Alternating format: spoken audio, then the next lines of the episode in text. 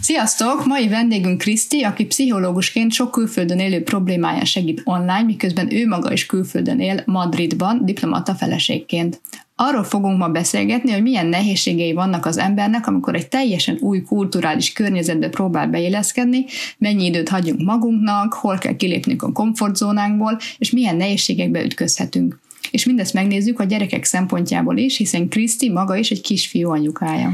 Krisztire egyébként úgy találtunk rá, hogy ő írt nekünk, hogy jelentkezne vendégnek, beszélgettünk röviden, és rögtön sok olyan témát találtunk, amiről szívesen beszélgetnénk vele.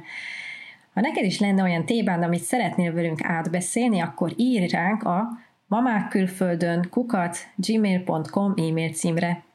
Az intro után kezdünk. Sziasztok! Ez itt a Mamák Külföldön podcast. Márti Olaszországban, én pedig Angliában élek. Minden hónapban egyszer virtuálisan leülünk egymással és egy vendégünkkel beszélgetni. A családról, a vállalkozásról, életvezetésről és az önfejlesztésről. Az érdeklődési körünk hasonló, viszont a nézőpontjaink különbözőek, amit nagyban befolyásol, hogy különböző országokban élünk, viszont így tudunk egymásnak tippeket is adni, amiknek neked is hasznosak lehetnek. Minden podcast lejátszón hallhatóak vagyunk, még a YouTube-on is. Ha szeretitek, amit csinálunk, értékeljetek minket Spotify-on, YouTube-on, Apple Podcast lejátszón, vagy ahol éppen hallgatjátok. Köszönjük!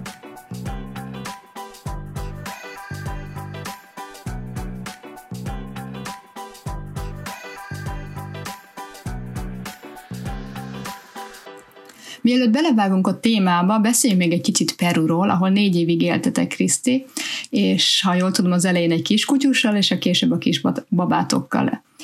Én Dél-Amerikáról egyébként nem túl sokat tudok, azon kívül, hogy jól néz ki, meg szívesen ellátogatnék oda, mint turista, mert hogy izgalmasnak tűnik, nem sokat tudok. Ti Limában éltetek, amiről úgy tudom, hogy az örök tavasz városának is nevezik, a speciális éghajlata miatt. Nem nagyon van eső, viszont mindig felhő és magas páratartalom van a meleg mellett, mert egy relatív magas a hőmérséklet. Lima elég nagy város, úgy tudom, eléggé fejlődő város, és gondolom ebből adódóan rengeteg társadalmi különbség is van, ami sok problémát szülhet. Ti hogyan értétek meg, milyen volt ott élni? Sziasztok! Először is köszönöm szépen a, a meghívást, meg hogy így érdekesnek találtátok egyáltalán a, a, történetünket, meg üdvözlöm a hallgatókat is. Hát valóban egyébként Limában élni nagyon más, mint mondjuk valamilyen európai nagyvárosban, és amikor először megérkeztünk, akkor tényleg sok olyan dolog volt, ami ilyen kultúrsok volt nekünk, kezdve mondjuk a, a közlekedéssel, tehát tényleg ahogy ők vezetnek például, azért az egészen más, mint ahogy mi vezetünk otthon, vagy a, a tömegközlekedés, tehát az is egy ilyen érdekes dolog, hogy úgy igazából nem is létezik. Tehát inkább ilyen iránytaxik vannak, aminál egy ilyen ember, és akkor ő így mondja, hogy merre megy, és akkor akinek arra van dolga, az felszáll. De hogy ez a klasszikus, kimegyek a, a, a megállóba, és akkor tudom, hogy mikor jön a busz, és így megnézem a menetrendet, olyan azért így nem nagyon, nem nagyon van. Amiben még egyébként mások, azok szerintem ez a, hogy nagyon közvetlenek, tehát hogy emiatt szerintem egy kicsit így talán könnyebb is hozzájuk beilleszkedni, hogy egy ilyen nagyon közvetlen uh, nép, tehát így főleg egyébként még így a pandémia előtt, de hogy így például mindenkinek puszival köszönnek, és ez így nekem nagyon furcsa volt, mert hogyha így mondjuk elmentem az orvoshoz, tehát konkrétan a nőgyógyászhoz, akkor ő is így puszival köszöntött. Vagy, Mi? Oké. Okay. Vagy jártam, az jártam ilyen képzésre, és akkor ott is így az ember bemegy, és akkor így a tanártól kezdve mindenkit úgymond végig kell uh. És, és hát ez így, így nekünk szerintem, így európaiaknak, vagy legalábbis magyaroknak azért ez így elsőre biztos, hogy egy kicsit így pedig a magyarok még úgy relatív puszékodós társadalom, de van ennél kevésbé, de hogy ennyire azért nem. Van kérdése, tehát hogy, hogy nyilván attól függ, hogy milyen nemzetről beszélünk, de hogy mondjuk ez például ilyen uh, furcsa volt. Um, vagy egyébként, uh, ahogy ugye te is mondtad, hogy ezek a társadalmi különbségek egyébként tényleg elég nagyok Tehát, hogy a, a Peruban, aki szegény, az nagyon szegény, aki gazdag, az nagyon gazdag, és ez a középréteg úgy nem, nem nagyon létezik.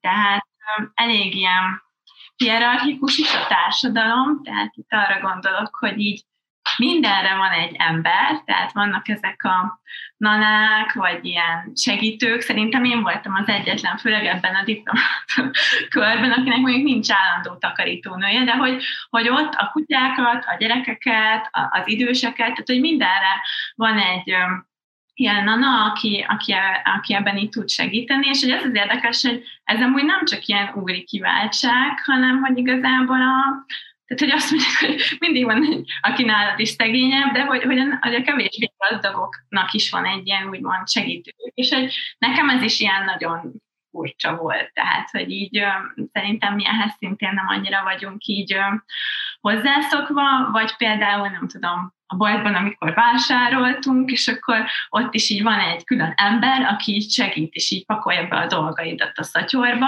és nekem először ez is olyan furcsa volt, hogy így, hát most mit nyomkál az én dolgaimhoz, az ember így ezt megszokja egyébként, tehát, hogy így hozzászok, de, de hogy nagyon érdekes és hogy utána még ki is viszi a kocsihoz, és még valahogy se fogad el, tehát hogy, hogy, hogy, hogy ez egy ilyen sokkal természetesebb dolog, vagy hogyha így van egy szolgáltatás, akkor ez egy szolgáltatás, tehát hogy elmész mondjuk a fodrászhoz vagy a körmöshöz, akkor szerintem ez nekünk egy picit ilyen, hát hogy az ember elmegy, mint a pszichológus, akkor így beszélgetünk is, meg ilyesmi, és ott meg nagyon sokan így beülnek, bedugják a fülüket, lehet, hogy dolgoznak közben, és akkor közben csinálják a körmüket, és hogy nekem az én szememben ez például picit ilyen, hát tiszteletlen, vagy nem tudom, de hogy, hogy, hogy ugye nem, nem ehhez vagyunk így hozzászokva. A másik még, amit ugye Szintén említettél, hogy, hogy azért Lima egy nagyváros, tehát 10-11 millió ember lakik ott, tehát gyakorlatilag egy magyarországnyi ember, és ugye sokan, ha arra gondolnak, hogy Peru, akkor ugye inkörökség, lámák, népsikeletbe öltözött néni, de hogy azért Lima azért nagyon nem ilyen, és hát nyilván a különböző kerületek között is nagy különbség van, tehát vannak nagyon szegény kerületek, ahol az ember úgy nem szívesen mozog, mert nyilván vannak nagyon szépek, tehát nyilván azért a, a, a nagykövetség is általában szép helyen van, ahogy amúgy minden országban, azok azért elég biztonságosak, és tudom, hogy amikor így először elmentem mondjuk futni, akkor így azt vettem észre, hogy egyszer, tehát onnan tudtam, hogy másik kerületben vagyok, hogy így megváltozott a, a világ. Tehát, hogy így látta, hogy hát igen, itt most minden más, nem olyan tiszták az utcák,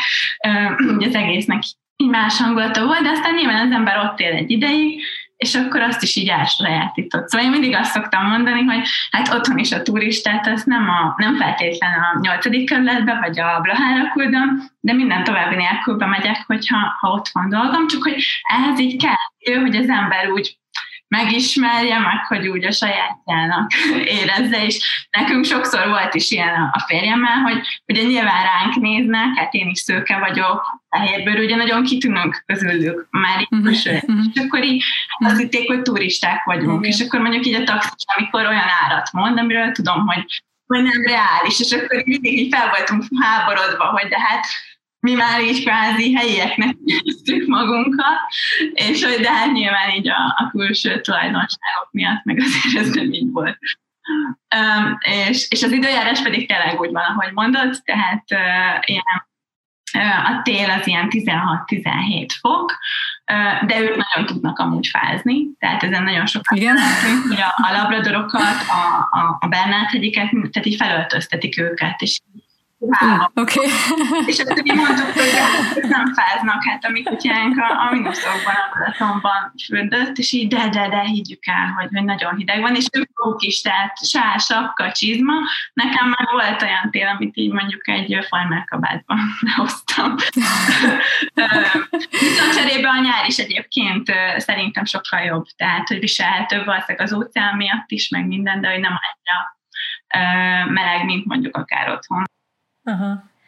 annyi mindent mondtál, hogy közben így folyamatosan jöttek így bennem a kérdések, úgy ezt is megkérdezem meg azt is, de csak így röviden, hogy, hogy akkor ezeket megszoktátok, mondjuk azt, hogy puszit adni mindenkinek, ez, ez, ez hozzá lehet szokni, vagy hogy lett később nektek is, esetleg takarító, vagy bárki, babysitter, nem tudom, milyen segítő. Szerintem ez úgy van egyébként, hogyha ha az emberi, ezt egy barátnőm mondta, de hogyha az emberi külföldre megy, akkor végül te vagy az, aki nek egy picit nyitottabbnak kell lenni, és akinek így valamilyen szinten alkalmazkodni kell ezekhez a, a dolgokhoz, és így nyilván próbáltam elsajátítani például ezt, hogy így puszítadok, mert hogy, hogy igen, azt egy idő után nem mondom, hogy, hogy, hogy, hogy mindig minden helyzetben tudtam ehhez feltétlen alkalmazkodni, de azért így sok helyzetben igen. Tehát, hogy, hogy, hogy szerintem Valamennyire azt gondolom, hogy igen, hát ilyen nanánk nem lett, de mondjuk nem tudom, lehet, hogyha még x évig ott lesz, hogy ott lettünk volna, akkor lehet, hogy egy idő után arra is álltunk volna, nem tudom. De egyébként gondolom ez azért van, mert nagyon olcsó, de és akkor ti miért nem akartatok? Nem is azt, hogy nem akartunk, hanem hogy tehát mondjuk nekünk is volt olyan, aki mondjuk így segített a, a, a kutyasétáltatásban, de mondjuk mivel én otthonról dolgoztam, ezért nekem így nem volt arra feltétlen igényem, hogy ha én most otthon vagyok, akkor nem fogom átadni másnak. Igen, értem. Kutyát sétálni. Más kérdés, hogyha mi is elutaztunk, akkor nagyon jó volt, hogy volt egy olyan megbízható ember, akár mondjuk a kutyát tudtuk hagyni. Itt például Spanyolországban ez most nekünk egy sokkal nehezebb dolog, nyilván itt is vannak, csak hogy, hogy még nem találtuk meg, és nem annyira nem annyira sok van belőle, hogy itt tényleg az utcán járt, és akkor biztos, hogy valaki szembe jön, és ad egy, nem tudom, névügykercset, vagy valami. Sok érdekes dolgot mondtál, igen. A, az, amikor beszéltünk még adás előtt, akkor mondtad viszont, hogy a pandémia alatt elég furcsa szabályokat hoztak, hogy volt külön meg férfi-női nap, de az, az azt jelenti, hogy együtt nem is mehetetek ki az utcára olyankor pároddal? Igen, ők ezt nagyon komolyan vették a pandémia alatt ezeket a korlátozásokat. Ez egyébként azt hiszem, hogy csak pár napig, vagy talán egy hétig működött pont ez a férfi nap, de tényleg volt ilyen, tehát ilyen tényleg volt. Voltak még egyébként, tehát hogy mondjuk futni csak maszkban lehetett, azt egészen sokáig. Gyerekekkel például nem lehetett bemenni a, a boltba, mm, tehát az ilyen élelmiszerboltba, akkor volt egy idő, amikor bevezették ezt a face shieldet, és akkor a boltba például csak abban lehetett, plusz maszk, akkor utána rájöttek, hogy ez borzalmas, akkor inkább ez a dupla maszk volt, Szóval ilyenek voltak, meg, meg így a házhoz szállítás volt még szerintem egy kicsit nehézkesebb. Tehát az én kisfiam pont a pandémia alatt született, és akkor így nem tudom, tehát a pelenkázónkat sose tudták kihozni, úgyhogy ebből a szempontból nekem ez a pandémia egy ilyen nagy tanítás is volt, mert rájöttem, hogy tényleg nagyon kevés dologra van szükség, és így igazából tényleg egy éven keresztül például az asztalon pelenkáztunk, és amúgy működött. Szóval de ebbe a szigorítások közben akkor hogy fér bele az, hogy, hogy egy családhoz sok segítő megy, akkor igazából nagyon sok érintkezés van más családokkal folyamatosan, tehát hogy ez, ez, ezt hogy oldották meg akkor? Hát szerintem ez sok helyen egyébként úgy, hogy ugye ott lakik, tehát ja. hogy ott van uh-huh. velük, és uh-huh. mint a, a családtag, tehát Értem. úgy. Aha, jó, igen, értem akkor. De azért képzelem, hogy eléggé megviselte őket, hogy nem tudtak annyit találkozni, meg lelkezni, meg ahogy Igen, ez neki amilyen egy nagyobb törés, és, és pont emiatt érdekes, hogy mégis ennyire komolyan vették ezt. Tehát, hogy mi, amikor Igen. mondjuk közben hazamentünk, akkor nekünk nagyon furcsa volt, hogy otthon meg ebből a szempontból mondjuk így maszk, meg nem tudom, hogy milyen lazaság van, mert hogy, hogy nem ez volt. Ugye most viszont Madridban éltek, Peru után, és hogy hogy érintett a költözés, és hogy milyen a Spanyolországban élni Peru után? Hát mindenféleképpen más egyébként. Nyilván az is különbség, hogy most én is egy picit máshogy érkeztem, abból a szempontból, hogy amikor Peruban érkeztünk, akkor ott ugye nyilván az volt, hogy viszonylag friss diplomásként dolgoztam előtte, nagyon nagy váltás volt egyáltalán az, hogy külföldre kell költözni, nekem az egy nagyon nagy nehézség volt, hogy, hogy hát nekem is volt egy karrierem, meg egy szakmám, és akkor, hogy ezt így félre kellett tenni, és, és, egy, és nyilván amikor az ember költözik, akkor ez nem csak arról szól, hogy én most egyik helyről a másikra költözöm, hanem hogy nyilván van egy szociális háló, ami ehhez hozzátartozik, tehát a barátok, a család, de hogy ezen kívül a, ez a stabilitás, meg ez az ismerősség érzés, ami egyébként nem feltétlen az, hogy vagy, vagy olyan dolgokat is jelent például, hogy hogy nem tudom, hogy tudom, hogy hol van az éjjel-nappali gyógyszertár, vagy van valaki, aki vigyáz a kutyára, és hogy amikor oda megérkeztem, nyilván úgy, hogy öm, a férjemnek volt egy munkája, ami azért az egy adott dolog, meg nyilván az egy segítség, de hogy nekem meg így a nulláról kellett kezdeni mindent, és így egy picit akkor azt akartam, hogy ha nem is ugyanazt, ami egyébként előtte otthon volt, de hogy egy picit rekonstruálni az otthon életemet. És akkor nekem az egy nagyon fontos dolog volt, hogy akkor elmentem futócsoportba, beiratkoztam egy képzésre, ugye akkoriban kezdtem el ezt az online terápia dolgot is, ugye akkor még nem volt ez a pandémia, és így nem is nagyon tudtam, hogy ez hogy fog működni, mert nekünk is így az egyetemen nem annyira ajánlották ezt a fajta uh-huh. ilyen dolgot, de hogy így rájöttem, hogy az ember ott van külföldön, és hogy a külföldiek általában magyar pszichológus szeretnének, és hogy akkor ez egy lehetséges és működő módszer, nyilván bizonyos feltételekkel, tehát nyilván vannak dolgok, amikre ilyenkor figyelni kell, de hogy akkor elkezdtem kialakítani így ezt a fajta ilyen kliens kört, elkezdtem cikkeket is írni, tehát hogy picit így a, a szakmai identitásomat is kerestem, és közben nyilván azért így ö, kapcsolatokat is próbáltam ö, kötni, illetve nem volt még gyerekünk, ami nyilván egy nagy különbség, mert hogy pont ezt akartam mondani, hogy most egy picit máshogy vagyok itt. Tehát most úgy, hogy van egy másfél éves kisfiam, meg egyébként a, a munkám, most sokkal kevésbé érzem ezt, hogy akkor itt nekem most meg kell találnom a, a, a helyemet, vagy hogy ismerettségeket kell kössek.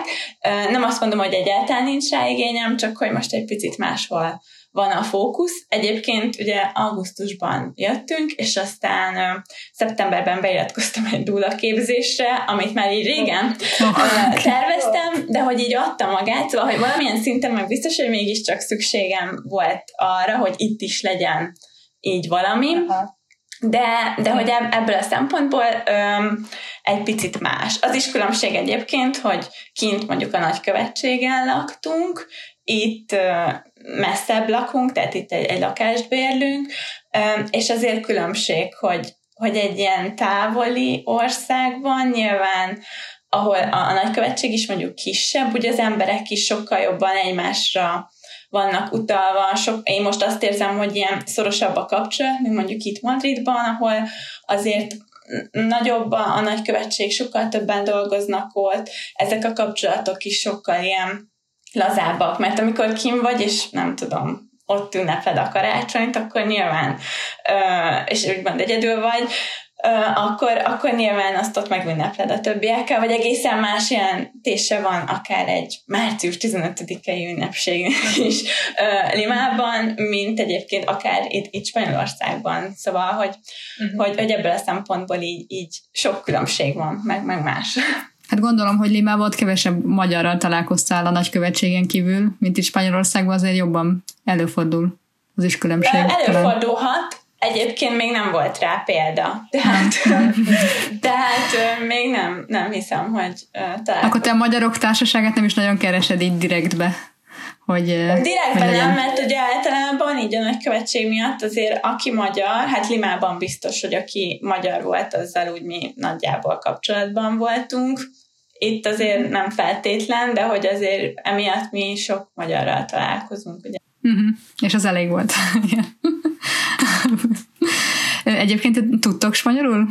Igen, ez egy ilyen érdekes dolog, mert én a pszichológia előtt uh, spanyol szakra jártam, úgyhogy nekem van egy ilyen, egy ilyen spanyol, spanyol szakos bölcsész diplomám, de hogy ez teljesen uh, véletlen. A férjemnek meg nagyon jó nyelvérzéke van, szóval ő meg ilyen hmm. gyakorlatilag pár hónap alatt uh, megtanult elég jól wow. spanyolul, úgyhogy meg hát annak feltétele volt már ahhoz, hogy kimássán dolgozni. Úgyhogy így, igen, mind a ketten beszélünk, de az a tapasztalatom, hogy mind a két országban kell is, tehát egyik országban sem lehetne mondjuk csak egy angol tudással ellenni, mert...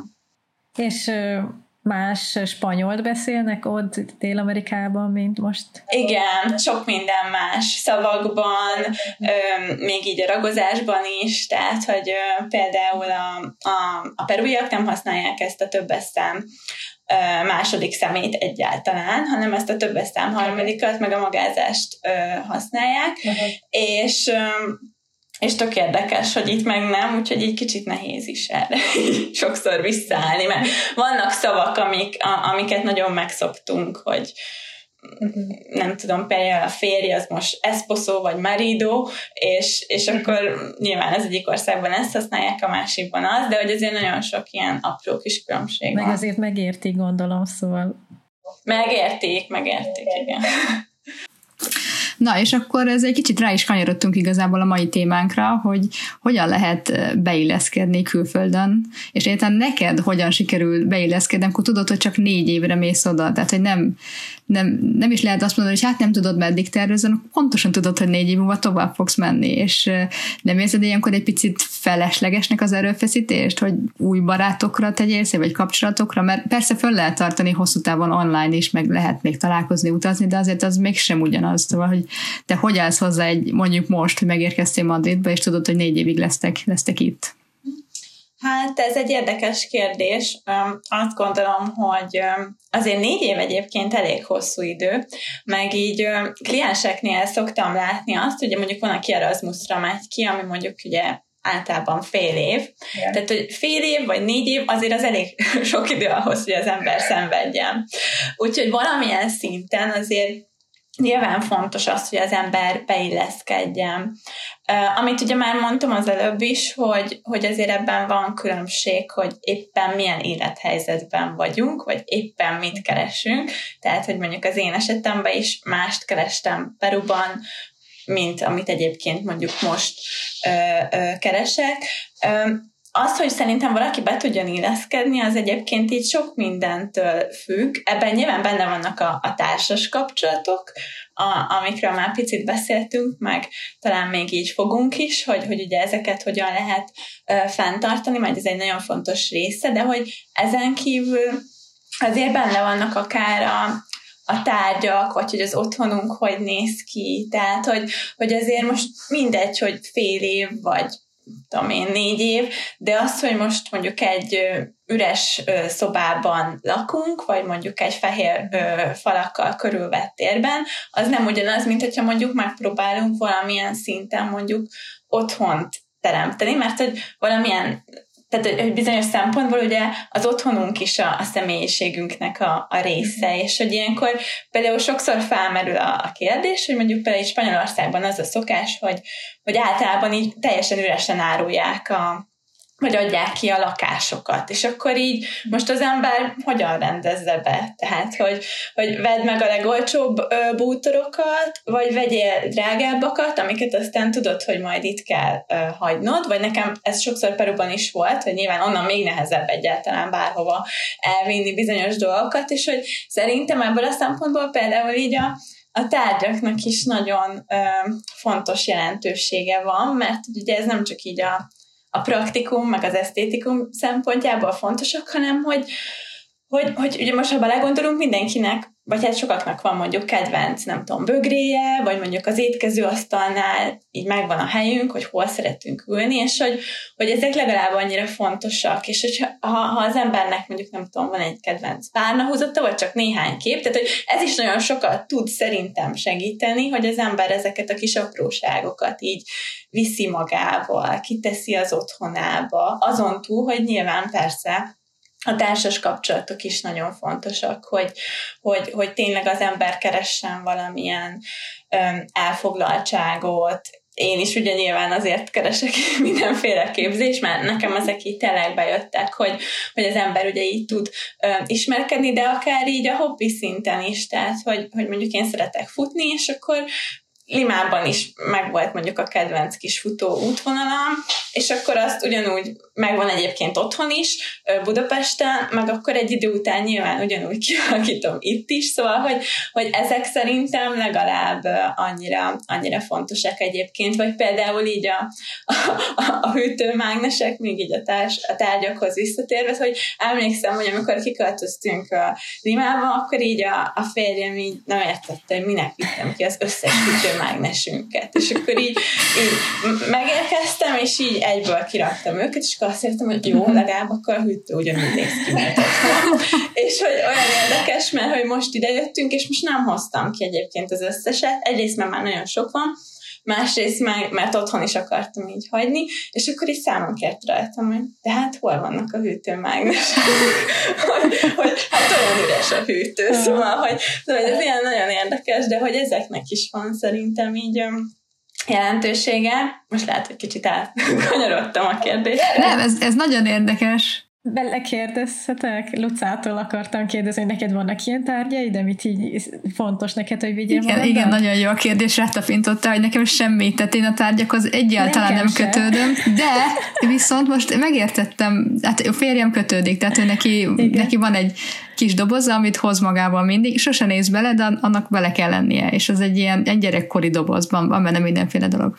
De hogy, hogy ez nagyon érdekes, amikor én Erasmusszal mentem ki, akkor én semmilyen tehát, hogy azon kívül, ami szükséges volt, tehát, hogy ruha, meg telefon, meg laptop, nem tudom, azon kívül semmit nem vittem, de ott nekem nem is, tehát, hogy ott sose éreztem úgy, hogy berendezzem úgy a, a, azt a kollégiumi szobát, hogy az most így, meg nem is töltöttünk ott olyan sok időt, tehát mindig jöttünk, mentünk. Viszont én nekem a munkám miatt, amikor Münchenben éltünk, akkor, akkor nekem volt, hogy Berlinben volt egy lakásunk, és ahol én csak dolgozni jártam oda és, és azon nagyon sokat gondolkoztam. Azt tudtam, hogy rövid ideig lesz, tehát mondjuk egy-két év. Nem tudtam pontosan mennyi ideig. Ott is üresen volt ki, albérletet üresen veszek ki, a konyhabútól legalább benne van, de hogy ugye azt én abszolút nem akartam nagyot költeni rá, tehát ott használtam, vettünk egy kicsit jobb bútorokat. Emlékszem, amikor egy autónk se volt ott, és akkor egy nyitott mini kabrióba raktuk be a kanapét, úgyhogy fölfelé kilógott, és úgy vitték el.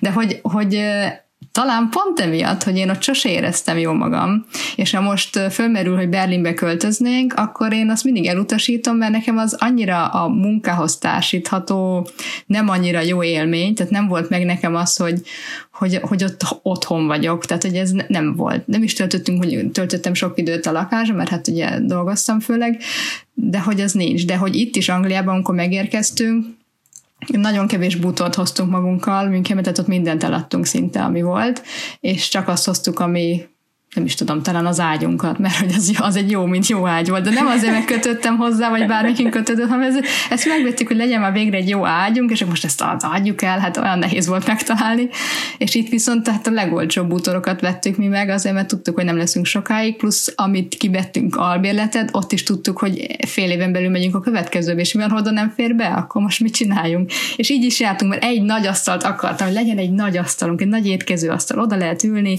vendégeket is meg lehet hívni bárki, és az most itt van velünk a következő lakásba, és kerülgetjük, tehát hogy nem igazán idevaló asztal, de én nem akarok megválni tőle. Hát erről meg Gergő már rég, rég lemondott volna, pedig ő nagyon ragaszkodó típus. De érdekes. De lehet, hogy köze van ahhoz, hogy mi gyerekként is nagyon sokat költöztünk, viszonylag sokat. Tehát, hogy mi már hozzászoktunk az, hogy csak a minimálisat tudtuk tovább az embernek a a, vagy az embernek a, a személyisége. Igen. Én meg egyébként otthon is ilyen voltam, tehát hogy engem a Budapesten belüli költözés is mindig nagyon megviselt. Én tudom, hogy nekem ez egy segítség, de mondom, nem mindenkinek a tárgyak. Lehet, hogy ezek olyan dolgok, hogy nem tudom, bemész a boltba, és akkor ott van az a kedvenc, nem tudom, péksüti, amit te minden nap meg szoktál venni, és akkor ha egy új országba mész, akkor ezt is így meg kell találni, vagy ha nem is ugyanaz, de hogy valami valami hasonlót kell találni, a, a, a, amihez így tudsz kötődni, és ez sokszor úgy van, hogy még ha valahol nem is érzed jól magad, akkor is vannak olyan dolgok, amik, amik mégis úgy, amiket úgy mégis elsajátítasz, vagy amihez mégis ragaszkodsz. És mondom, ezek lehet, hogy kis apróságok a boltba, vagy egy kedvenc étterem, vagy, vagy bármi más, de hogy, hogy valami mindig van, amit így aztán elviszünk magunkkal, lehet, hogy nem tárgyak formájában. Igen, igen. igen. Itt mi nem találtuk meg a vasárnap reggeli pékségünket. Nincs. És ez hiányzik. Ilyenkor kell alkalmazkodni, mert akkor rá, ráálltunk arra, hogy hát akkor nincs más megoldás, sütni kell magunknak, úgyhogy többet sütünk emiatt. Én, én egyébként a futó útvonalán vagyok így, hogy megtaláltam, tehát tudom, hogy hol szoktam futni, de nagyon nem jó, mert Madridban minden emelkedik, és így megőrülök tőle, hogy nem tudok ilyen jó hosszú futásokat csinálni, mert hogy, hogy emelkedik, és, és, és nem, nincs olyan útvonal tényleg. Tehát itt a környékünkön, ahol úgy, hogy ti hosszan egyenletes területen tudnék futni, úgyhogy ezt még én is például keresem. Nekem egy olyan kérdésem lenne mindkettőtöktől, hogy a beilleszkedés során mikor kellett leginkább a komfortzónátokon kívül cselekedni?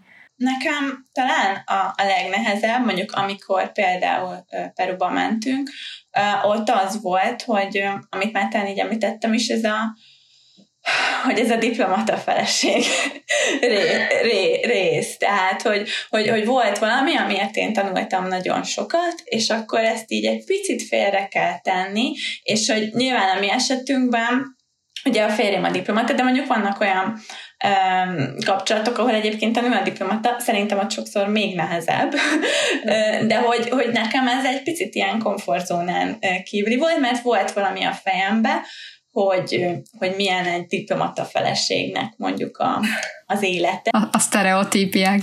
Andóan rendezvényekre, meg vacsorákra, meg nem tudom mikre járunk, és tényleg ennek van is egy ilyen része.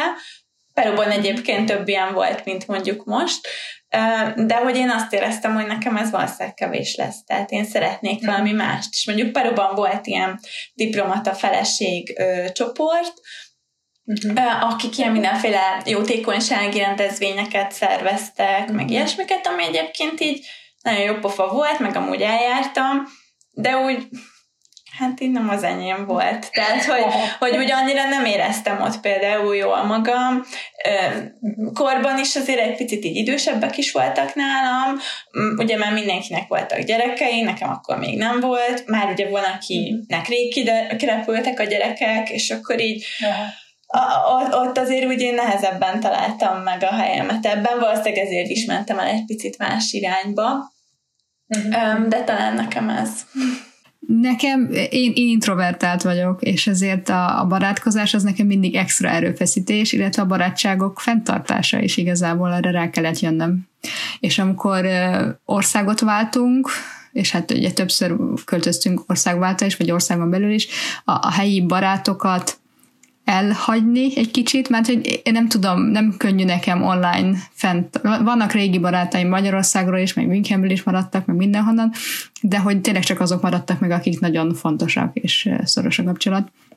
De a, új helyre költözök, akkor kell valaki, aki, hát hogy kell, nem kell, hogy fogalmazzuk, de hogy szükség van az embernek valakire, aki, akivel itt tudjon beszélgetni, sétálni, bármit csinálni meg akire számíthat, mert ugye amikor kiköltözöl külföldre, akkor a családodat is legtöbb esetben hátrahagyod, aki azon kívül, hogy egy érzelmi támasz, azon kívül egy, egy sok segítség is, tehát hogy, hogy be tud ugrani bárki a gyerekek mellé, vagy tudja, hogy hogy működik az adórendszer, hogyha most éppen elakadok, hogy akkor most merre menjek, hogy csináljam, és hogy ezt tudatosan próbálom mindig kialakítani, hogy legyen egy ilyen kör körülöttem, akire lehet számítani, meg, meg hogy akivel jól is tudok beszélgetni, jól is érzem magam, és feltöltődöm vele, illetve hát vice versa. És ez nekem mindig nehéz, tehát nekem ez mindig komfortzónán kilépés, hogy játszótéren látok valakit, aki szimpatikus, vagy hallom, hogy valamit beszél, ami érdekes, és akkor, hogy oké, okay, most hogy lépjek oda, hogy, hogy lépjek bele ebbe a beszélgetésbe, hogy, hogy részese lehessek, tehát nekem ez mindig nehéz, de tanulom, és talán egyre könnyebben megy, de még mindig nehéz. Egyébként, ha reflektálhatok erre, nekem így mindig az a tapasztalatom, így a kliensek körében is, meg így a, a saját életemben is, hogy hogy így ha barátokról van szó, akkor mindig így két síkon mozog ez a dolog, mert hogy egyrészt vannak az otthoni kapcsolatok, akiket otthon hagytunk, meg akikkel úgymond online kell tartani a kapcsolatot, ami egyébként rengeteg meló, idő, energia befektetés és, és minden. Tehát, hogy sokszor az, hogy mondjuk valakivel um, egy Skype beszélgetés, vagy egy, egy, egy, csak egyáltalán egy telefonbeszélgetés folytatni, hát legalább úgy rá kell szállni szerintem az időt, mint amikor beülünk valakivel kávézni. Vagy az, hogy az ember csak veszi a fáradtságot, ráír a másikra, megkérdezi, hogy hogy van, és akkor nyilván, ha minél többet beszél, ugye annál könnyebb, vagy néha csak elég egy-egy képet küldeni, ugye annál könnyebb tartani egyébként a, a kapcsolatot. Um, viszont a másik, meg az, amit ugye te is mondasz, hogy az ember ott van külföldön, és hogy ott igenis szükségünk van emberekre, tehát, hogy, hogy, hogy mert hogy ott kell valaki, aki, ha kell, akkor meg tudom kérni, hogy esetleg jöjjön át, és, és nem tudom, vigyázzon a gyerekre, vagy valaki, akitől nem tudom, tudok kölcsönkérni sót, vagy bármit, tehát hogy, hogy azok a típusú kapcsolatok is kellenek, és hogy szerintem az az érdekes ilyenkor, hogy, hogy így vannak a kapcsolataink, és akkor erre van is egy ilyen feladat, amit én néha szoktam adni így a, a, a klienseimnek, hogyha így elképzel így a kapcsolatoknak a körét, aminek ugye az egyik kliensem szoktam mondani, hogy mint a kakaós csiga, hogy ugye a, a, a közepe hogy a legkakaósabb, és hogy ugye ott van a legszűkebb köröd, akik, akik a legszorosabb kapcsolataid, most testvéred, szüleid, jó bare, de hogy ott körülötte is vannak emberek, és hogy szerintem amikor elmész külföldre, akkor ez is egy ilyen fontos dolog, hogy nem feltétlen a belső körbe kell mindenkit tenni, hanem hogy, mhm. hogy úgy mindenkinek megvan a maga helye, és hogy nyilván lehet kapcsolatokat kötni, de nem biztos, hogy az otthon hagyott 5-10-15-20 éves barátságokat kell pótolni, mert hogy azokat nem biztos, hogy lehet, hanem, hanem tényleg arra van szükség, hogy akkor ott abban az adott élethelyzetben öm, kellenek emberek, akikre tudunk számítani, és nyilván velük is ki tud alakulni egyébként egy nagyon, nagyon jó kapcsolat, csak hogy nem biztos, hogy ugyanaz, mint akiket mondjuk otthon mm-hmm. adtunk. De akkor még visszakérdezek, hogy a veled kapcsolatban, hogy négy évre, tehát tényleg úgy tervezel, hogy négy, tehát hogy ez fejedben van, hogy úristen, most négy év vagy vagyok itt, és akkor most minek alakítsam ki, vagy ez abszolút elengeded, és tudod úgy nézni, hogy most ez négy év, ez sok idő, akkor szálljunk rá, rakjunk bele mindent, ezer százalékot, hogy legyen itt most jó ez a négy év. És hogy utána mi lesz, az majd az utána kérdése. Jövő kérdése. Szerintem én egyébként elég szerencsés vagyok, mert nekem nagyon sok barátom van, tényleg az életem különböző szakaszaiból, és én néha azt érzem, hogy most ehhez hozzájöttek így a, a Peruban szerzett ismerősök is, és hogy, hogy, hogy, hogy ez így nagyon sok. Tehát, hogy úgy azt mondom, hogy tudatosan nem keresem, hogy, hogy most így eljárjak helyekre, de hogy alapvetően meg szerintem elég ilyen, öm, én sem vagyok extrovertált amúgy, de hogy így elég ilyen nyitott ember vagyok, és szükségem van így a mhm. kapcsolatokra, és hogy most nyilván például most járok erre a képzésre, akkor, akkor ott azért megismerek embereket, öm, azért lesznek kapcsolataim, lesz nem tudom, valaki, akitől mondjuk tudok kérni tudom, ötletet, hogyha mondjuk nem tudom, valami elszakad, akkor hova vigyem el megcsinált. Most ezek ilyen apróságok, de hogy igen, de fontos. Igen. Kár ilyeneket is, tehát, hogy nem mondom, hogy tudatosan keresem ennek a, a bővítését, de hogy valamilyen ilyen szociális hálóra meg szerintem szükségünk van. Igen. De persze, hát nem, meg szerintem azért sok mindenkinek, aki nem úgy ment, ti úgy mentetek ki, mert tudtátok az adott nyelvet, én meg úgy mentem ki, hogy nem beszéltem, és nekem az volt a legnehezebb a komfortzónámon kívül, hogy, hogy, hogy hát hogy, megé- hát, hogy megértessem magam, és hogy ne hülyének nézzenek, már bocs a szóért, de hogy tényleg amíg nem beszélsz jól, néha azt hiszik, hogy te vagy egy kicsit hát, hogy még nem tudod jól kifejezni magad, de így legalább lehet, hogy bennem vetődött ez így le, hogy, hogy, hogy így nem tudom, mit gondolnak, vagy ne, na mindegy. Szóval a lényeg az, hogy ez nekem nehéz volt, és amíg nem besz, tudtam úgy beszélni telefonon keresztül, hogy, hogy ez már nem egy ilyen kihívás, addig ez, ez nagyon sok energiát elvett tőlem, és, és aztán nem is tudom, mikor történt meg ez, hogy nem, tudom, két-három-négy év után, talán amikor már tényleg felveszed a telefont, és már nem azon kattogsz, hogy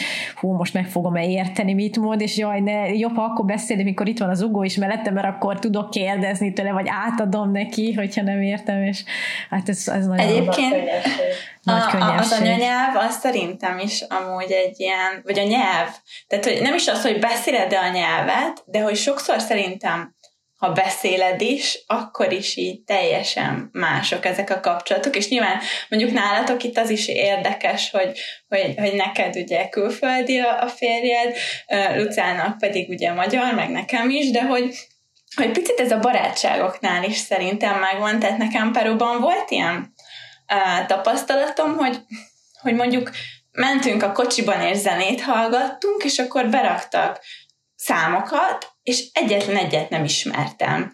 És aztán egy idő után rájöttem, hogy bizonyos ö, számok, azok egyébként Shakira számok, de olyan számok, amiket mi soha életünkben nem hallottunk, mert hogy azok ilyen 90-es évekbeli ö, dalok voltak, és mit tudom én nálunk meg szerintem a 2000-es évek elején tört be, és hogy, hogy nyilván ez egy ilyen apróság, de, de hogy ez is ott van, hogy így hogy így vannak olyan dolgok, amiket szerintem az ember csak akkor ért, hogyha megvannak ezek az ilyen közös gyökerek, és hogy így nyilván nem azt mondom, hogy ez határoz meg egy barátságot, hogy ugyanazt a zenét hallgassuk, hallgatjuk el, vagy hallgattuk el, vagy sem, de hogy valahol azért szerintem ez is benne van. Tehát, hogy, hogy, hogy én emlékszem, hogy például ilyen óriási Natalie Oreiro rajongó voltam fiatal koromban, mert ugye nálunk a tudjátok, a vadangyal az egy ilyen nagy ö, dolog volt, és akkor amikor ezt a kinti ismerőseimnek meséltem, akkor ők ezt így nem értették, mert hogy náluk nem volt akkora jelentősége akkoriban a, nem tudom, szappanoperáknak, mint mondjuk nálunk volt itt a 90-es évek, 2000-es évek ö, környékén, és hogy nyilván ezek is ilyen meghatározó dolgok szerintem, hogy, hogy, hogy nem tudom, hogy, hogy, hogy van egy olyan közös történetünk, és hogy sokszor azért tud működni egy ilyen kapcsolattartás, mert hogy emlékszünk rá, hogy igen, milyen volt, nem tudom, a Balatonfüredi diszkóban a Orsi, ha nem megy a napra táncolni, amit egyébként egy perui soha életében nem fog ö, például érteni, mert hogy tényleg volt, hogy mondjuk elmentünk egy születésnapra, és így egyetlen egy számot nem ismertünk, csak a despacito és akkor így, egészen más az, az egésznek így a, a hangulata, szóval szerintem egy picit így ez is benne van. Igen, nekem most így eszem is jutott, hogy hát nemrég most voltam egy tanfolyamon, és berakták az ilyen régi számokat, ilyen, amikor még tinédzserek voltak, és hát egyiket sem ismertem, és, és ez megint ilyen, de nem ismered, mondom, nem, még nem hallottam, és akkor ott és akkor így Kicsit kívülállónak érzed magad. Én ezért Igen. szeretek, és nem mondom, hogy tudatosan, de hogy nagyon könnyebben megtalálnak az olyan kapcsolatok, akik, a, akik nem a lokál emberek. Tehát itt Angliában is nem azok az angolok, akik ide születtek, hanem hanem más nemzetiségűek, nem feltétlenül magyarok, vagy olyan angolok, akik nagyon sok helyen jártak a világban, mert azzal könnyebb ezt a kapcsolatot megtalálni, hogy egy kicsit kívülről nézed a helyzetet, és amikor, amikor én nevetek azon, hogy itt még mindig külön csap van a, a hideg és a meleg víznek, azt, hogy egy, egy angol, aki ide született bele, az még egy ingatlan közvetítőnek is mondtuk, hogy mi olyan lakást szeretnénk kibérelni, ahol egy csap van, és akkor nézett ránk, hogy te miért, hát teljesen jó az. És akkor kérdeztük, hogy, vagy hát mondtuk, hogy hát mi máshonnan jövünk, és ott nem így szokott lenni, és hogy, és hogy megkérdeztük tőle, hogy egy fiatal srác volt egyébként, aki külföldön is ilyen beszélgettünk, hogy őt, őt nem foglalkoztatta ez a kérdés? Ez, nem, hát itt sokkal jobb. Tehát, hogy egyszerűen nem is, nem is átnyitottan a kérdéshez, hogy tényleg olyat szeretnénk. Ezeket szerintem így nem lehet átadni, ezeket a, a dolgokat, és én sokszor uh, látom azt, hogy, hogy amikor az ember így külföldön van, akkor egyrészt így sokan vannak, akik a, a magyar közösséget keresik, ugye van, aki a nyelv miatt, mert egyszerűen, a, amit már ti is mondott, hogy mondjuk nem beszéli még a nyelvet, és annyira jól, hogy, hogy mondjuk tudjon ismerkedni. Um, Másrészt pedig tényleg az, hogy, hogy ilyenkor ez ilyen nagyon nehéz, hogy, hogy az ember hogy is, hogy is viszonyuljon ehhez, mert hogy, hogy tényleg ezek a dolgok, amiket ti is így mondtatok, ezeket így nem, nem lehet egyébként átadni máshogy. Igen. De most pont erre gondoltam, hogy pont emiatt, Luca, amit mondasz, érdemes, vagy így érdekes megismerni helyeket, hogy akkor mondd el, hogy tényleg miért jó, hogy ilyen a csap. Tehát, hogy ha a helyiek tudják neked elmondani, az a, igazán az, az ő indokó, indokaikat, meg, meg, hogy hogy látják ők a, a Igen, én nagyon kíváncsi mindent. voltam. Igen. Van egy, van egy valódi jogos indokuk egyébként, hogy Na, itt más, hát, máshogy építették ki a, a rendszer, a, a csatorna rendszert, és, és így biztosak lehetnek benne, hogy a hideg víz az iható víz marad. Ennyi. És így jogos, és akkor megértem. Meg egyébként, amit még megfigyeltem, főleg amúgy Peruban, hogy, hogy minél közelebb van hozzád valaki, és amúgy ezt egy Amerikában élő barátnőm is mondta, annál jobban megtalálod vele így a, a hangot. Tehát, hogy így pont ebben a diplomata feleségcsoportban volt, vagy ott éreztem, hogy, hogy mondjuk, ugye mindenki diplomata feleség, de hogy egy, egy marokkói ö, nővel egészen máshogy találom meg a, a hangot, mint mondjuk egy románnal, vagy egy némettel, aki egyáltalán tudja, hogy, hogy hol vagyunk, vagy egyáltalán tud valamit Magyarországról, tehát, hogy így a, az Amerikában élő barátnőm is mondta, hogy, hogy ő is ezt így nagyon érzi, hogy, hogy pedig már elég régóta él Amerikában, de hogy így, ha valaki európai, akkor egyből valahogy így Uh-huh. Van köztünk valami közös, tehát így. Pedig hát mekkora Európa, hát hogy azért annak is vannak távoli pontjai, de Amerikából nézve az egy kicsi pont. Igen. Átérve most így a gyerekekre kicsit, Kriszti, tőled kérdezem, hogy gyerekek szempontjából mennyire fenntartható szerinted ahogy a, gyakra, a, gyakri, a gyakori költözés, mondjuk országváltás, és hogy, hogy hogy ezt lehet szerinted úgy csinálni, hogy ezt a gyerek jól élje meg hosszú távon is, hogy ez mennyire múlik a szerencsém, vagy mennyire múlik az, hogy a szülők hogy állnak ez hozzá? Szerintem mind a kettő benne van, tehát egyrészt nyilván a, a gyereknek a, a személyisége is, mind a kettőtöknek két gyereke van, gondolom vannak tapasztalataitok, hogy sokszor van olyan, hogy ugyanúgy csinálok mindent mind a két gyereknél, mégis máshogy sül el. Most lehet az altatás, vagy hozzátáplálás, vagy bármi más, tehát hogy nyilván van egy adott személyisége a gyereknek, amit egyébként hoz, de ezen kívül azt gondolom, hogy azért a szülő is tudja ezt valamilyen szinten formálni, mert nyilván a gyerekek azért egy picit átveszik a mi rezgéseinket, tehát hogyha nem tudom, elesik a gyerek, és én nagyon megijedek, akkor, akkor sokszor van olyan, hogy akkor ő is még jobban kezd elsírni, mint hogyha mondjuk elesik, és, és azt mondjuk, hogy jó, hát nincs semmi baj, nyugodtan állj fel, és menj tovább, akkor azzal, azzal azt közvetítem neki, hogy jó, hát néha elesünk, de egyébként aztán felállunk, és, és megyünk tovább, tehát, hogy, hogy ebben nyilván azért a szülőnek is ö, van szerepe, Nincs még ugye annyira tapasztalatom, vannak erről elképzeléseim egyébként, és nagyon kíváncsi lennék egy ilyen kutatásra is amúgy, ami mondjuk összehasonlítja az ilyen diplomata gyerekeknek a, az életét, mert hogy szerintem, amíg egyébként kicsik, addig, addig ez sokkal könnyebb. Szóval azért egy kisgyerek, most főleg amíg olyan egy-két éves, akkor azért inkább ugye ilyen magányos játék van, meg akkor szerintem inkább a, a szülő az a biztos bázis, amire neki szüksége van, és, és hogyha igazából a szülő jól van, vagy ő jól érzi magát, akkor azért nagy valószínűséggel a gyerek is jól fog érezni magát.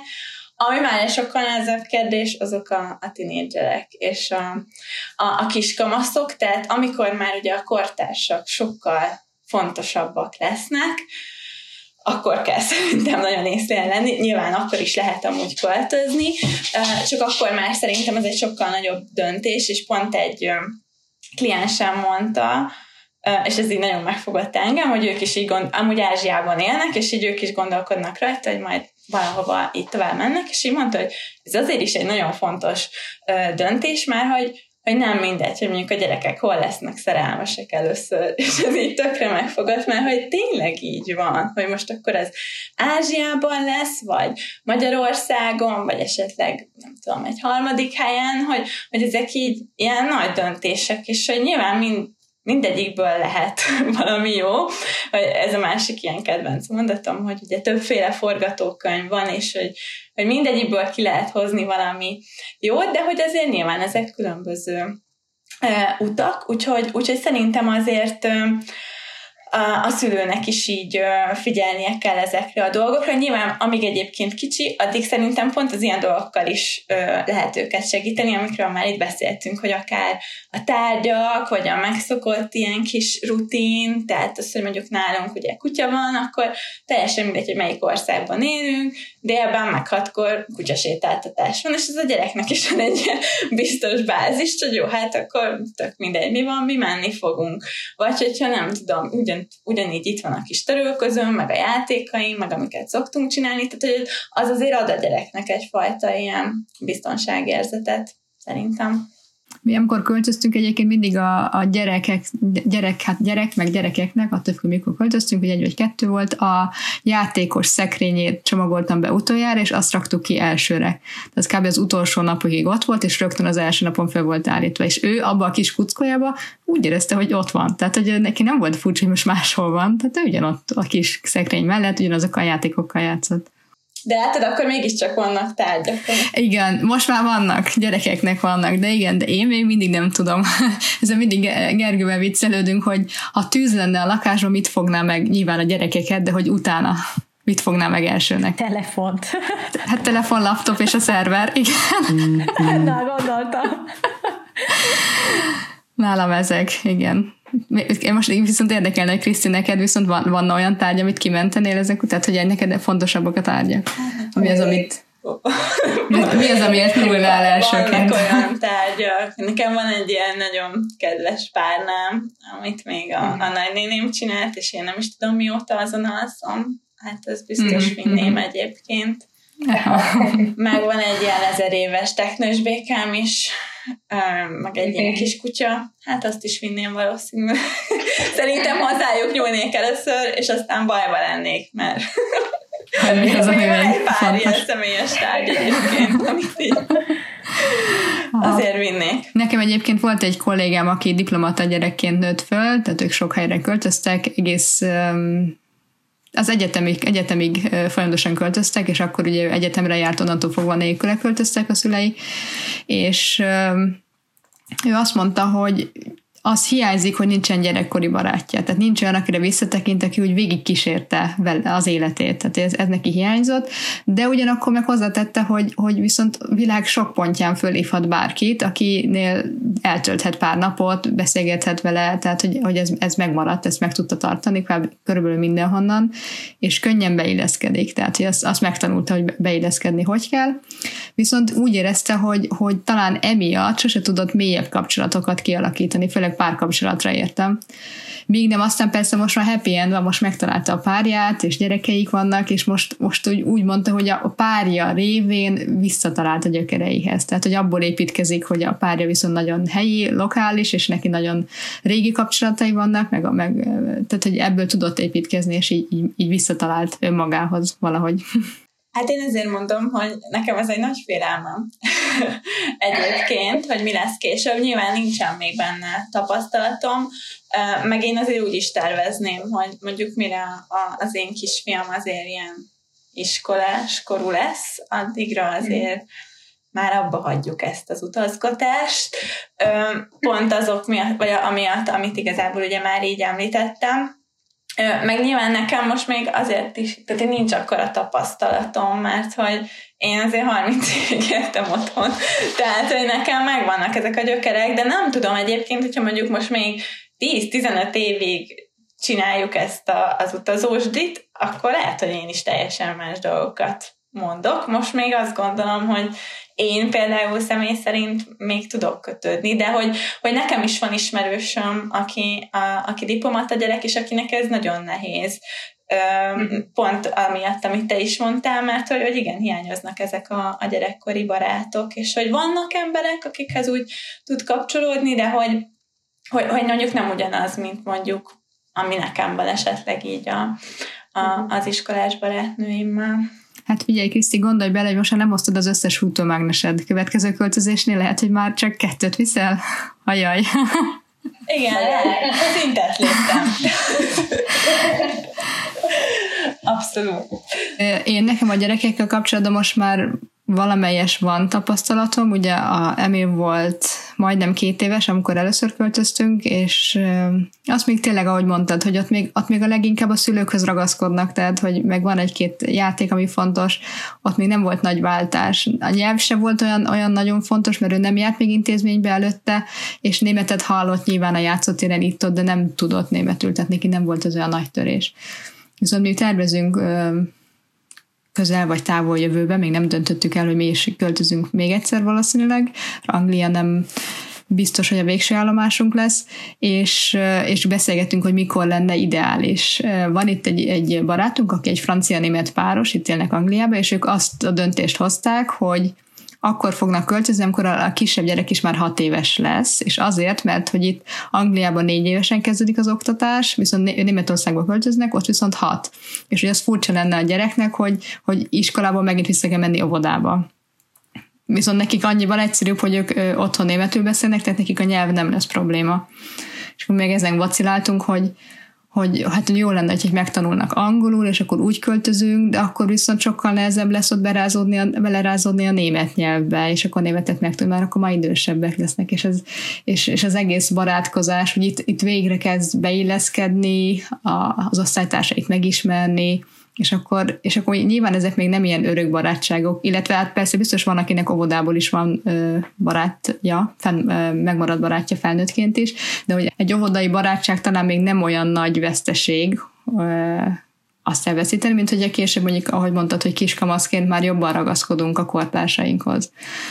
És, és ezen aktívan gondolkozom, és én aktívan nézem is, hogy hogyan lehet ezt a a barátkozást tanítani, mert hogy a fiam sem, fiam is olyan, mint én, hogy, hogy erőfeszítést kell belerakni, hogy, hogy barátkozzon, és igen, Márté, hogy mondod, hogy, vagy valamelyikötök mondta, hogy, hogy a legjobb, hogyha mi e, mutatjuk nekik, hogy, hogy mi is nyitottak vagyunk, és e, hogyan barátkozunk, és nekem kell igazából megtanulni, hogy könnyebben menjen, de hogy, hogy nem tudom, van valami ötletetek, hogy hogyan lehet ezt egy gyereknek jobban átadni, hogy könnyebben legyen, le, le, könnyebben illeszkedjen be a kortársaihoz.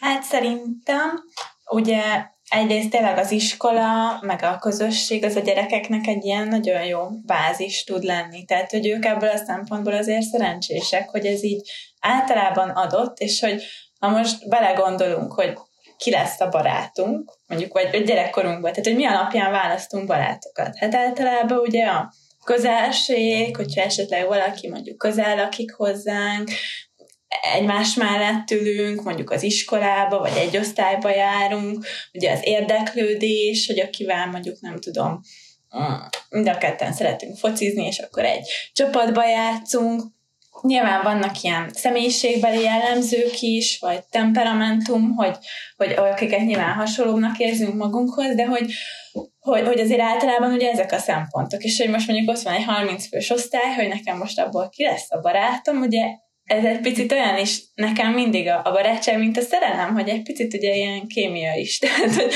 hogy ott van 30 ember, és nem mindenki lesz abban a 30 emberből a, a barátunk, tehát, hogy valami alapján nyilván kiválasztjuk őket.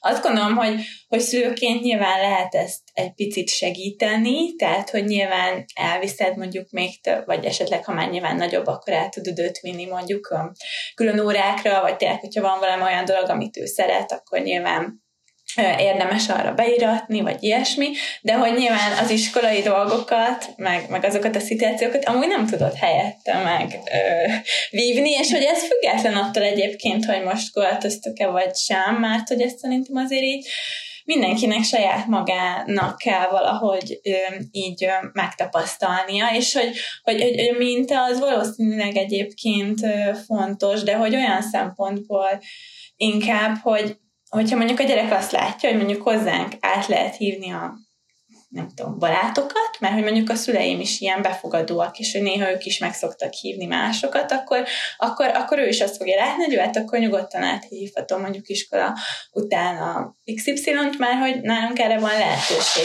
Ha a család egyébként így bezár, akkor, és mondjuk nem szokott menni soha sehova, vagy azt látja, hogy hát itt mi mindig együtt vagyunk, és mindig négyesben programolunk, akkor valószínűleg ő is kevésbé akar majd így ö, programokat csinálni, úgyhogy, úgyhogy azt gondolom, hogy nyilván ezen egy picit lehet fejleszteni, de hogy azért ennek van egy olyan része is, ami, ami meg azért valamilyen szinten ö, adott. Szerintem tényleg gyerekkorban, azért amíg még így kisebbek, addig, addig ez sokkal könnyebb, és és picit azon is múlik, hogy, hogy nektek mi a cél. Tehát, hogy így, így ez jutott eszembe, hogy így mesélted, már hogyha nektek most az a cél, hogy, hogy, hogy a gyerekek megtanuljanak anyanyelvi szinten angolul, akkor nyilván érdemes ezt kihasználni, és nyilván érdemes még, még maradni. Tehát, hogy az én kisfiam is jár itt bölcsödébe, és sokat gondolkoztam rajta, hogy most járjon-e vagy nem, de ez volt az egyik ilyen indok mellette, hogy én is szeretném, hogy ez alatt az idő alatt megtanulna spanyolul, és hogy ezt nyilván a, a bölcsödében vagy egy közösségben mondjuk sokkal könnyebben tudja megtenni.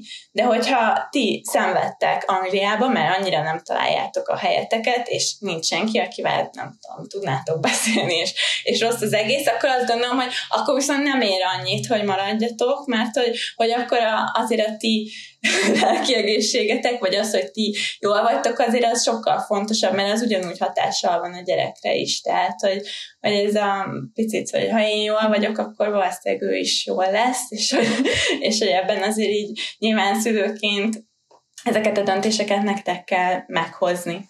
Még az jutott eszembe, hogy hogyha ha mondjuk amellett döntötök, hogy korábban költöztök, akkor a, a másik nyelvet, a mondjuk a németet tanulnák meg anyanyelvi szinten, ha pedig megvárod, hogy hat éves legyen mondjuk, akkor meg már hát nem tudom, mit, azt hiszem ilyenkor már, már nem, lehet, hogy lesz akcentusa, vagy nem tudom, a nyolc éves, de hogy... Igen, de most szerintem, ha belegondolunk, de ez mai világban azért az se tragédia. Tehát, hogy majd, nem, ezt csak arra mondom, hogy nekem is nagyon sokan mondják, hogy, hogy hú, hát mennyire jó ez a diplomata lét, mert hát a gyerek ugye anyanyelvi szinten megtanul, mondjuk egy nyelvet, ami egyébként igaz, meg tényleg így van, de hogy azért szerintem ma már nem akkora dolog amúgy nyelveket beszélni, mert hogy most már így a, a mi generációnk azért beszél nyelveket, és való igaz, hogy egyébként nem beszélem anyanyelvi szinten egyik nyelvet sem, csak a magyar, de, de hogy ettől függetlenül meg vannak olyan kapcsolatok, amik meg azt gondolom, hogy ha most össze kell hasonlítanom, hogy ezeket a kapcsolatokat választom, vagy az anyanyelvi tudást, akkor én például a kapcsolatokat választanám. Szóval, hogy, hogy ez se minden, de hogy ettől függetlenül ez is egy fontos szempont. Tehát, hogy, hogy, hogy, hogy ezt szerintem egy picit nektek kell így. Igen. Igen. És szerintem az, hogy, hogy ti jól legyetek a döntésetekkel, ahogy Igen. Kriszt is mondta. És egyébként meg az, hogy a, a barátkozást úgymond hát példát mutatni, az akkor tényleg hát így erőfeszítéseket kell tenni. Mi például most azt kitaláltuk, hogy a Diego ugye most kezdte az iskolát, néhány családot ismerünk, de úgy azért nem mindenkit még, és akkor szervezni fogunk egy kirándulást uh-huh.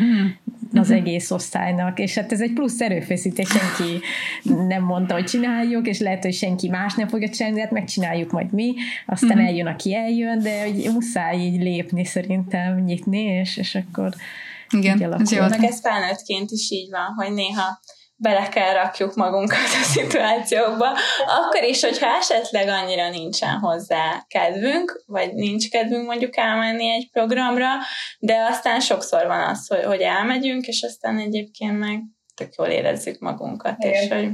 Igen. És sokat hozhatunk belőle. És köszönjük mi is Kriszti veled a beszélgetést, szerintem ebből is én legalábbis sokat így nem is azt mondom, hogy tanultam, de ilyen aha élményeim voltak, és az, az előre visz mindig. Én élveztem a beszélgetést, jó volt. Szóval nagyon érdekes volt nekem Perúról is hallgatni téged, meg, meg Madridról is, meg nagyon jó volt, hogy a pszichológiai oldalról is egy picit megközelítettük a beilleszkedési problémát, mert szerintem sokunk, akik külföldön élünk, hasonló problémákkal küzdünk, és vagy felszíre hoztuk már, és tudatosítottuk a problémáinkat, és foglalkozunk vele, vagy még csak kapargatjuk, és talán ez ez egy picit ilyen hasznos beszélgetés volt a hallgatóinknak, és ha valaki szeretne Krisztivel kapcsolatba lépni, akár mint pszichológus, akkor a leírásba beraktuk az elérhetőségeit, illetve továbbra is javasoljuk mindenkinek, hogy lépjen be a Facebook csoportunkban, ahol egy zárt közösségben megbeszélhetünk bármilyen érdekes témát. Köszi, Kriszti, hogy megosztottad veled a, velünk a gondolatait. Egy ilyen gondolatébresztő dolgokról beszélgettünk szerintem, ami majd sok mindenki fog. Köszönjük, Kriszti, hogy a vendégünk voltál. Én is köszönöm szépen a lehetőséget. Nektek nagyon jól éreztem magam. Sziasztok! Sziasztok! Iratkozzatok fel, és értékeljétek az adást, illetve írjátok meg a véleményeteket. Ha szeretnél interjú arany lenni, írj nekünk egy rövid bemutatkozót a mamák külföldön kukac e-mail címre. Sziasztok!